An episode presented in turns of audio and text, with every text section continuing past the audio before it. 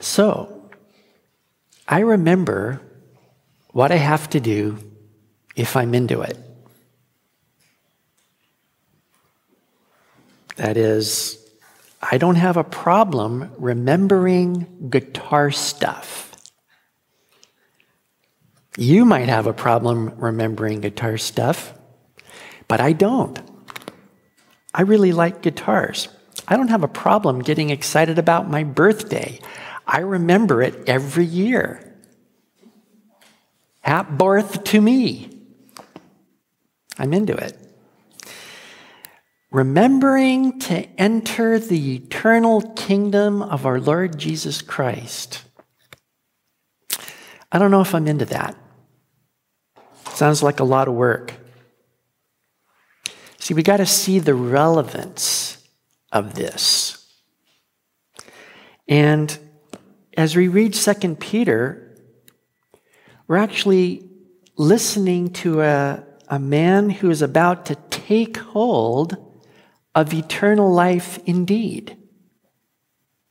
He's not depressed, he's calm, he's happy and he's into it. The word used here is diligent. But another word for diligent is, hey, I'm into it. That's why I'm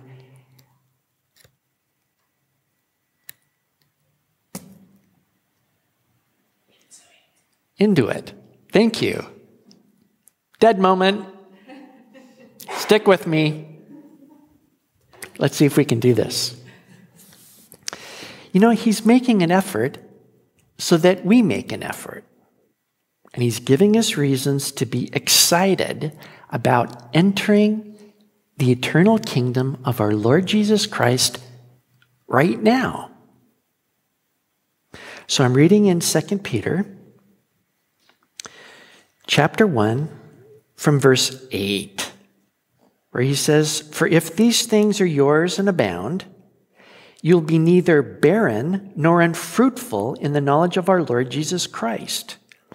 For he who lacks these things is short sighted, even to blindness, and has forgotten that he was cleansed from his old sins. Therefore, brethren, be even more diligent to make your call and election sure. For if you do these things, you will never stumble. For so an entrance will be supplied to you abundantly into the everlasting kingdom of our Lord and Savior Jesus Christ. For this reason, I will not be negligent to remind you always of these things. Though you know and are established in the present truth, Yes, I think it is right, as long as I'm in this tent, to stir you up by reminding you, knowing that shortly I must put off my tent, just as our Lord Jesus Christ showed me. Moreover, I will be careful to ensure that you always have a reminder of these things after my decease. Now, you know, Peter knows that his readers are Christians? And notice in verse 12, they're established in the present truth. They've received Jesus. He's in their lives. His word is in their lives. And he says, I'm just reminding you of what you already know. And Peter knows. He's playing Captain Obvious here. He's running the risk of losing their attention. Because what do you do when you've heard all this before? You just tune out. Think about what's for lunch? Why is there no lunch? Where is lunch? Who is lunch? Lunch? Lunchity, lunch, lunch, lunch, lunch? What is what's his face talking about? Why isn't he talking about lunch? Well, you know, G- Peter here is about to see Jesus face to face. And everything he's talking about here is reality to him. He's been doing this for about 30 years. And he's about to take hold, indeed, on eternal life. And he wants his readers to have the same attitude that he has about it. He wants them to enter into it and live there. Now, he wants his readers to practice seven attributes because this is learning Christ. And that's in verse 5 and 6. Giving all diligence, add to your faith virtue, to virtue knowledge, to knowledge self control, to self control perseverance, to perseverance godliness, to godliness brotherly kindness, and to brotherly kindness love. Now, you know, an easy way to think about these things is the first four are about you personally. That you receive from God His excellence, that you receive His knowledge, that you receive His self control and His perseverance. That's about you personally. Godliness is your relationship to God. Brotherly kindness is your relationship to the rest of the believers. And love is your relationship with everybody. So it's who you are and all your relationships. These are the seven things that we're to supply to ourselves by depending on Jesus. We pray for him. You know, I found myself praying for these a lot more because I think that's how you do it. You just say, Can I please have your excellence? May I please have knowledge about you? And I really have noticed it's fun. It's fun. I see God helping me. Now, you know, as we do this, we are actually learning Jesus Christ Himself. This is really what we're about. I'm sometimes really embarrassed that I get up here and I do something that's really old. You know, guys have been getting up and gone blah, blah about the Bible for donkey's years. And there are people who would look at this and say, this is old fashioned. And our building fits right in, doesn't it? This is about as old fashioned as you can get. And people want to get excited and move into new things and do new stuff. And here we are doing the same old thing. Blah, blah, blah.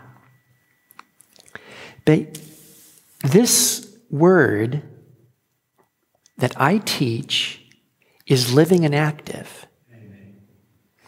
And what happens is, as we give ourselves to this word, it works in us because it is alive. And God actually does impart to us his life. So, if anybody looks at us and just says, man, this is as dry as toast, they haven't got a clue. What's happening here is we're spending time with God and with one another, and we're pursuing the things that really matter. And this is learning Christ. This is true knowledge of Jesus. Paul in Colossians 3 says, We are putting off our old man, and we are clothing ourselves with Christ. We live with Jesus. He lives in us. And you know, this is entering into his eternal kingdom. Now, his kingdom isn't set up yet on the earth. And people might look at us a little bit funny if we talk about that. And I felt this weirdness. You tell somebody that Jesus Christ is coming back into history and things are about to change, they, I don't like this, and they look at you funny, and then they walk off, and then you feel like a right lunk. I don't know what a lunk is. I don't want to end up one.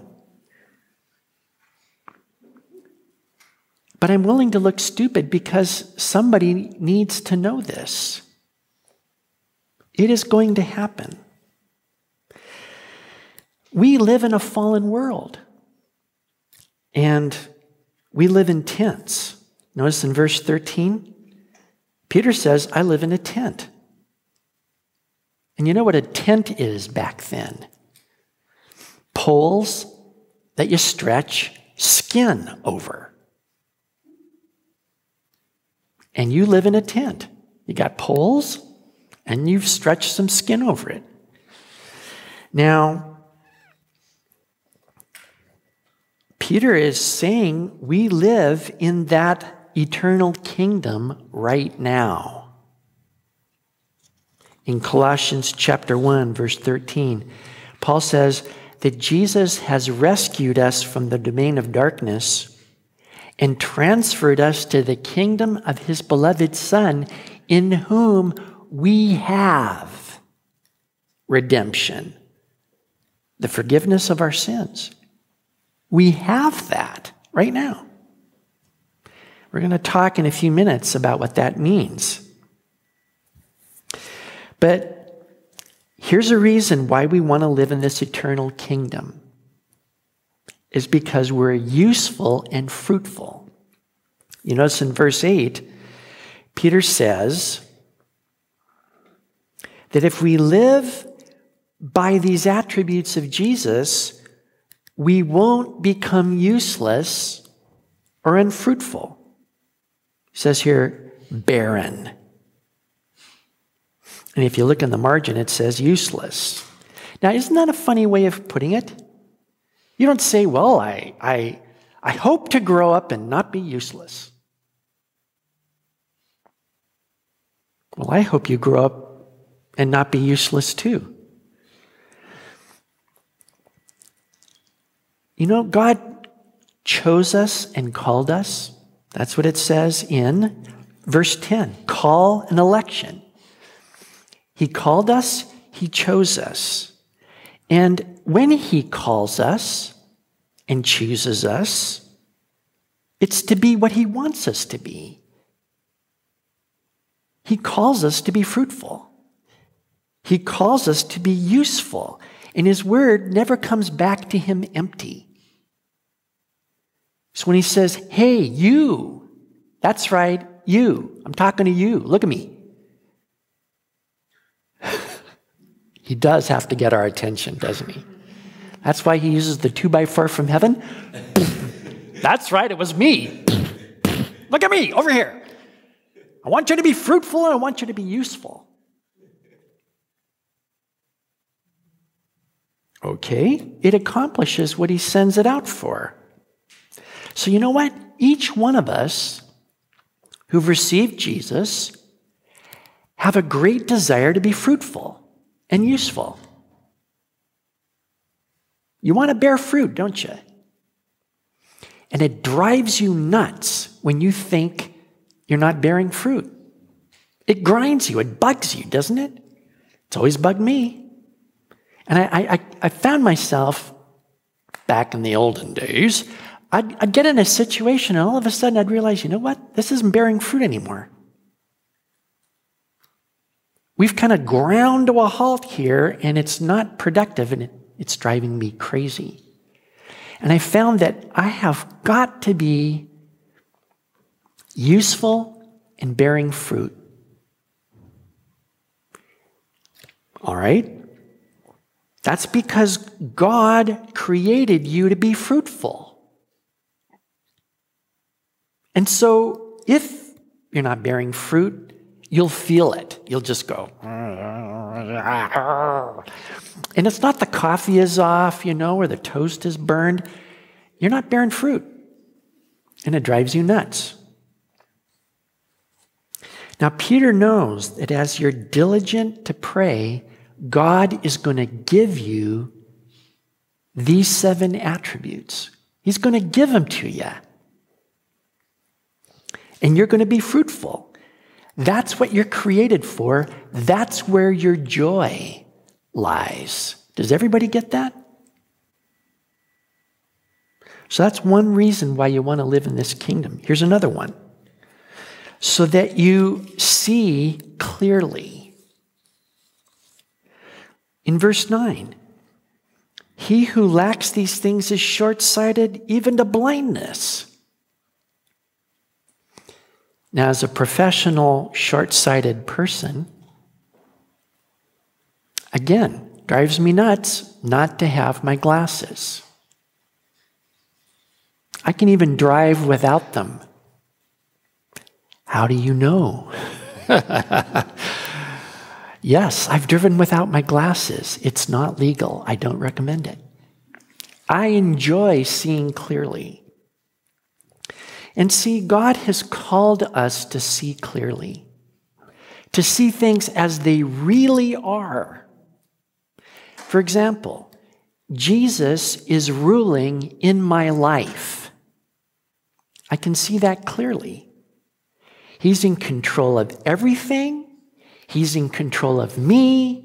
And the things that happen are not random. I am not a pinball with the devil at the controls. Woohoo! I'm going to send you everywhere, man, and useless. Woohoo!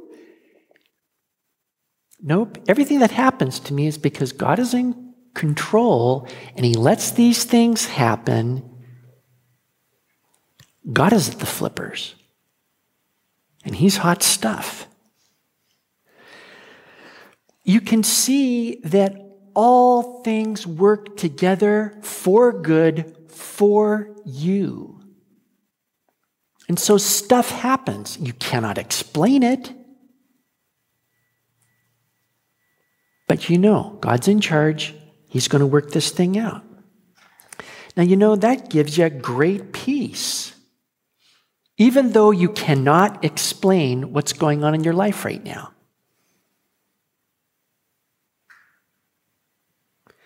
But when you're not pursuing that knowledge of Jesus, you know you lose sight of Jesus. You lose sight of what's really going on, and all you see is the surface appearance of things. And you can look at this world, and this is a godless, dark, hopeless world. That's why you can't get around in traffic right now. Because everybody is clawing and scratching to get that petrol before you do. Because that means they're going to drive another week and you're not. Dog eat dog, and devil take the hindmost. And you can read the news that wicked men are stealing and killing and lying and getting away with it. This is front page stuff. So, you know, if evil is winning, and us bottom feeders are about to get wiped out, really the only thing to do is to let's eat and drink for tomorrow we die. You know what that is? That is the philosophy of the world. Let's have one more rave. Let's have one more, just, you know, headbang until we fall over, and boy, wasn't that fun. Why? Because it's all going to hell in a handbasket anyway. This is it. And if this is it, then it means let's get all the fun we have now. Now, you know, if we forget that we were cleansed of our sins, we're blind. We're short sighted. We do not see beyond this world to what we ought to see which is, you know what? God's in control. So I don't have to flip out. My time is coming. And when it comes, it's permanent. I don't have to wake up with a hangover and wish I didn't empty that fifth until I vomited. What's happening next week? You know that God says that when the wicked prosper, it's only so they, they get mowed down like grass? Remember, Jesus talked the, the parable about the farmer sowed good seed, and his enemy came at night and sowed weeds. And his servants say, What do we do? Do we rip up the weeds? And the farmer says, Nah, let's leave them there until the harvest. And then when we harvest everything, we'll just take the weeds out and burn them. And we'll gather up the wheat, have a harvest. See, so God's letting it all grow till it's done. And you can read in Revelation chapter 14 that there's two harvests going on, and they're two completely different crops. Jesus harvests one, but then the other crop he throws into the winepress of the wrath of God and he tramples it. See, two different crops growing in this world. Now, in Psalm 92, verse 6, it says, A senseless man has no knowledge, nor does a stupid man understand this, that when the wicked sprouted up like grass and all who did iniquity flourished, it was only that they might be destroyed forevermore. So if you see clearly what the Bible shows, then you realize God is about to wipe out evil all over the world forever. Not just in one isolated spot, like when he wipes out Sodom and Gomorrah. And everybody says, well, that's too bad, but it didn't happen here. See, it's going to happen all over the planet. There's no place to run, there's no place to hide.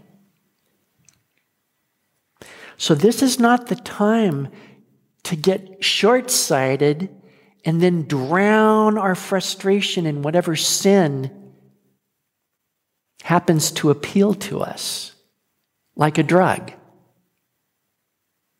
This is the time to keep on receiving Jesus and to see clearly and to understand.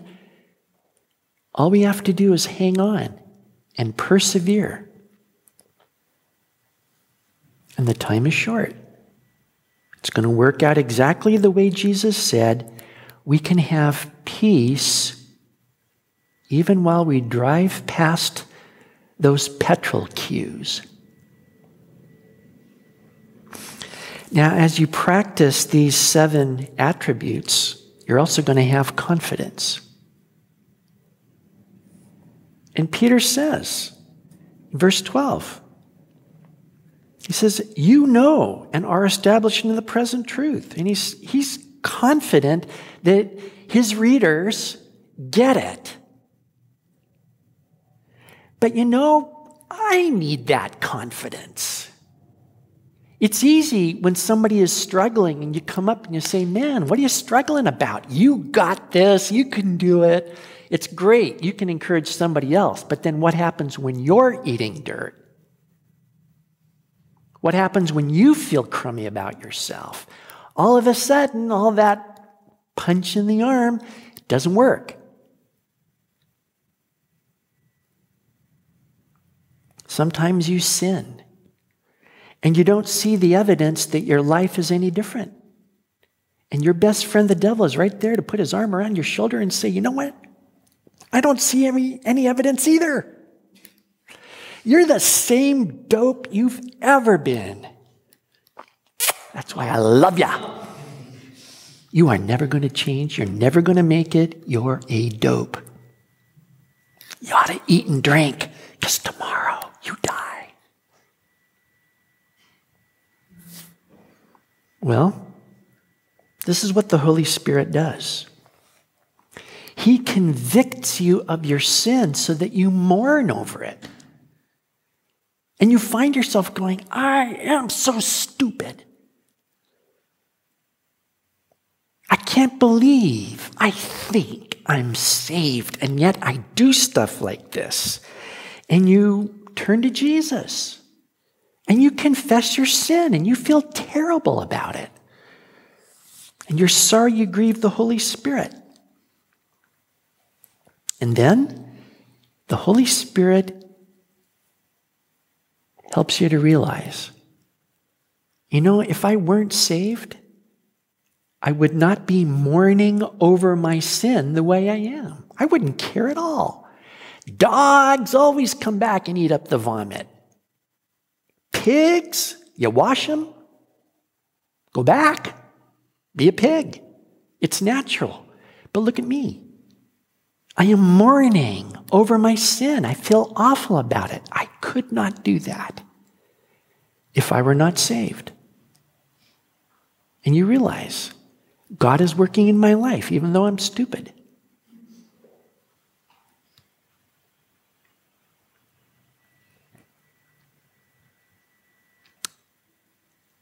Now you can increase that confidence. Isn't it more fun to live with confidence and just think, man, God is in me. He called me, He chose me. I like that. And see, as you practice these seven, you're going to have confidence.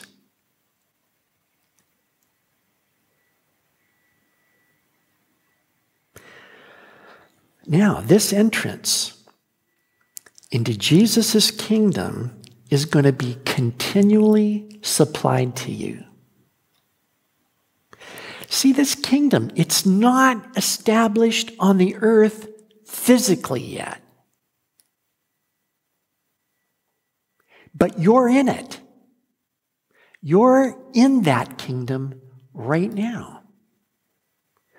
See, your life is eternal right now. If you were to die today, you're not going to go to the place of the dead. You're going to come right into the presence of Jesus. You're in his kingdom right now. And you know, Jesus reigns in your life now. He really is the boss, isn't he? You start getting funny ideas like, oh, I'm going to do this and I'm going to do that, and you find, I want you over here right now and you get busted every single time. You don't get away with anything. I mean, you could get mummed about that and just think, gosh, you know. But then you realize, gosh, he's doing me a favor. And I need to wise up and get with the program. And instead of him jerking on my leash, if I stayed here, it wouldn't hurt so bad. I want you right here. Yes, sir feels so much better. So I love that. I love that Jesus is the boss in my life. I want him to win and win and win, and I want to lose and lose and lose. Because if I lose, I win. I've learned that much. And Jesus' mercies are eternal. They're new every morning. That's part of the eternal kingdom. And these mercies are secured by the death and resurrection of Jesus. So you don't have to worry like you wake up one morning and they're not there. Okay, pal. Condemnation time. You and me are going to sit down and I am going to scorch you. That's not going to happen. What you're going to get is brand new day, brand new mercies. Come here. You're not going anywhere. I gotcha. See, he does stuff like that. Yeah, yeah, yeah, but yesterday was so crummy. He goes, Nope, that was yesterday. But today it's you and me. We're going to do this. Now, right now, you live in a tent, just like Peter. And that tent gets worn, it gets old, and you need something new. And what God has for you is no more tents.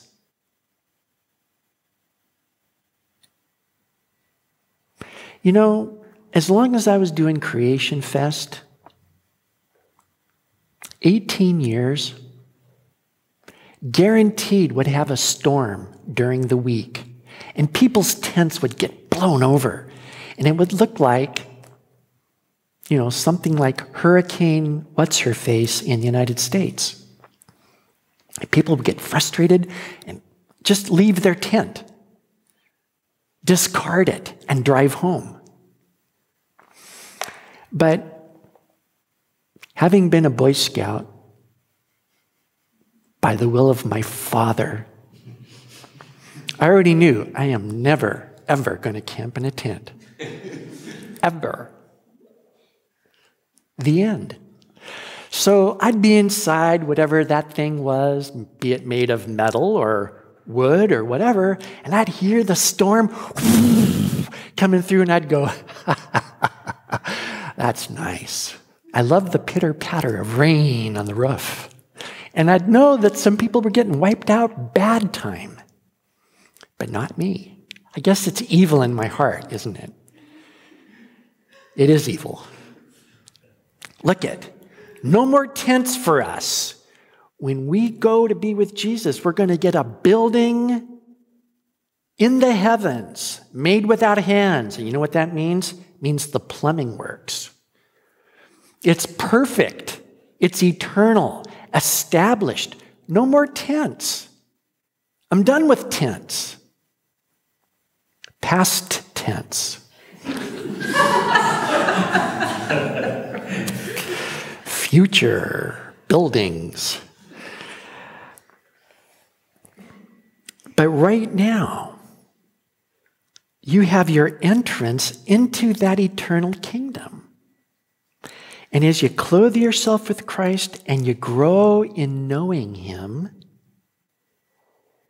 Peter says you are supplied this entrance. Did you notice that in verse 11? An entrance will be supplied to you abundantly. And you know, that's that word, epichoregeo which means a guy who is rich enough to support an entire group of performers, which means he has enough for you individually. Imagine an abundant entrance, a door so big you can't miss it. You get in every single time. You don't miss it and hit the wall and go, ow, I missed. You get in. You live in the kingdom. Right now. Even before it comes to the planet, you're there. And I was thinking about that this morning. Just me and the Lord. Thinking about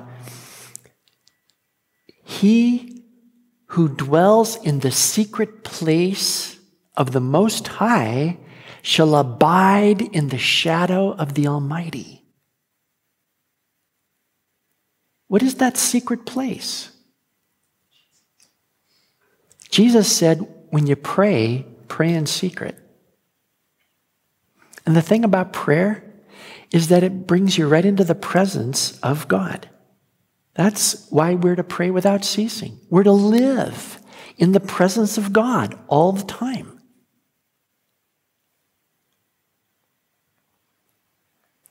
So we get to abide in this eternal kingdom right now. And boy, when you live in the kingdom, you have more than enough to deal with this life.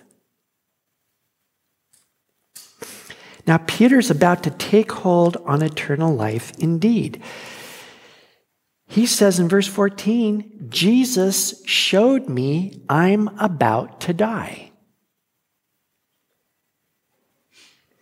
And you know, he's more concerned for his readers than he is for himself. He's not freaking out. He says, I want you to remember what I'm telling you. I'm being diligent so you can be diligent. I'm putting effort into reminding you so that you can put effort into learning and knowing Jesus. Now, Peter's been entering into the eternal kingdom for about 30 years now.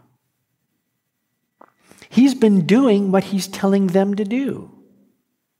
And he has experienced this abundant entrance into that kingdom right now.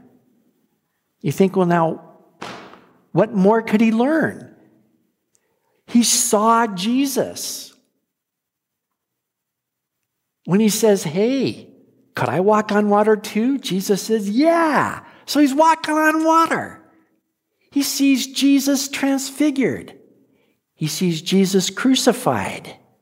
He sees Jesus raised from the dead. What else do you need? Lots more. Like, he sees this guy who's never walked in 40 years. And the Lord tells him, Go ahead and lift him up. He's going to walk. Okay. No safety net here. In the name of Jesus, stand up and walk. And he, and he does walk. And everybody's going crazy. And he says, Well, uh, do you think we did this by our own godliness? Heck no. This is Jesus. I never did this before. Or he finds out that Gentiles are going to get saved. What do you know? See, he's learning all kinds of stuff still. So everything he's learned and experienced makes him say, you know what, Lord, anything you want. I want to know you. I want to learn you. I want to grow. Now, he is in the kingdom already, but what is this transition going to be? I was thinking about this. It's not like he's dying. And it's not like he hasn't been in the kingdom already. But I mean, he's going to take hold of it, it's going to be his. A greater grasp. I mean, if he's in the kingdom now, what's it going to be like as soon as he leaves? It's like, I, I don't have a word for that. But you know, we're just about ready for this. We're about to take hold on eternal life too. So let me just suggest the supreme business of our life is to enter into this kingdom. I don't think there's anything more important, is there? And, you know, I listen to Jack Hibbs and Amir Tsarfati and Barry Stagner and J.D. Farag and John Haller and all those guys that you listen to. There's only so many ways that you can say, No man knows the day or the hour of his returning. We're really close. How close are we? Seven days from last week when we asked the question. That's, that's how close we are. We're one week closer. Now, you know what? You've just heard everything they've got to say. Now, they bring up new stuff that freaks you out, winds you up, makes you angry. You can watch John Haller. And you know, he's a big guy. And he starts out okay, but after a while, he winds himself up to where he can hardly speak. And you can watch him do that week after week. But You've just heard everything those guys have got to say right now.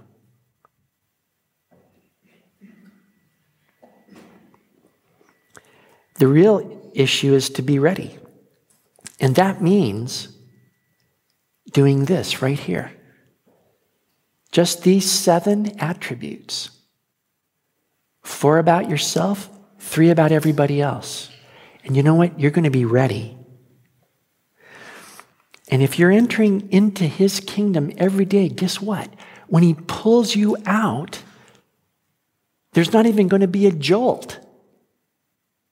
It's going to be the most natural thing in the world, and you're going to be incredibly happy.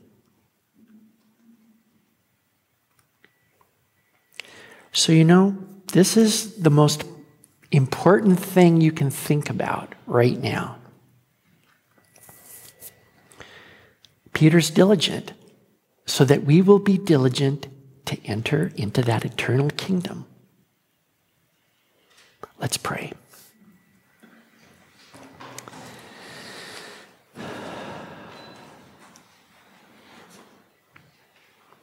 Thank you, Lord, for that light of your word that lets us see how things really are. So that we don't have to miss what you're doing.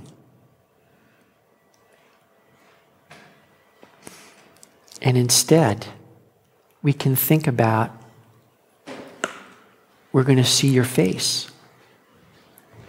You're really coming back.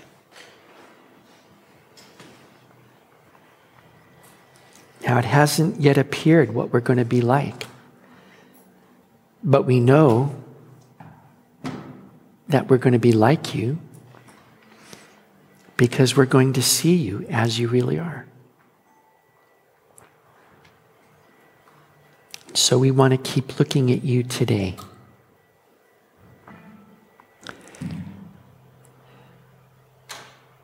Please do all these good things for us.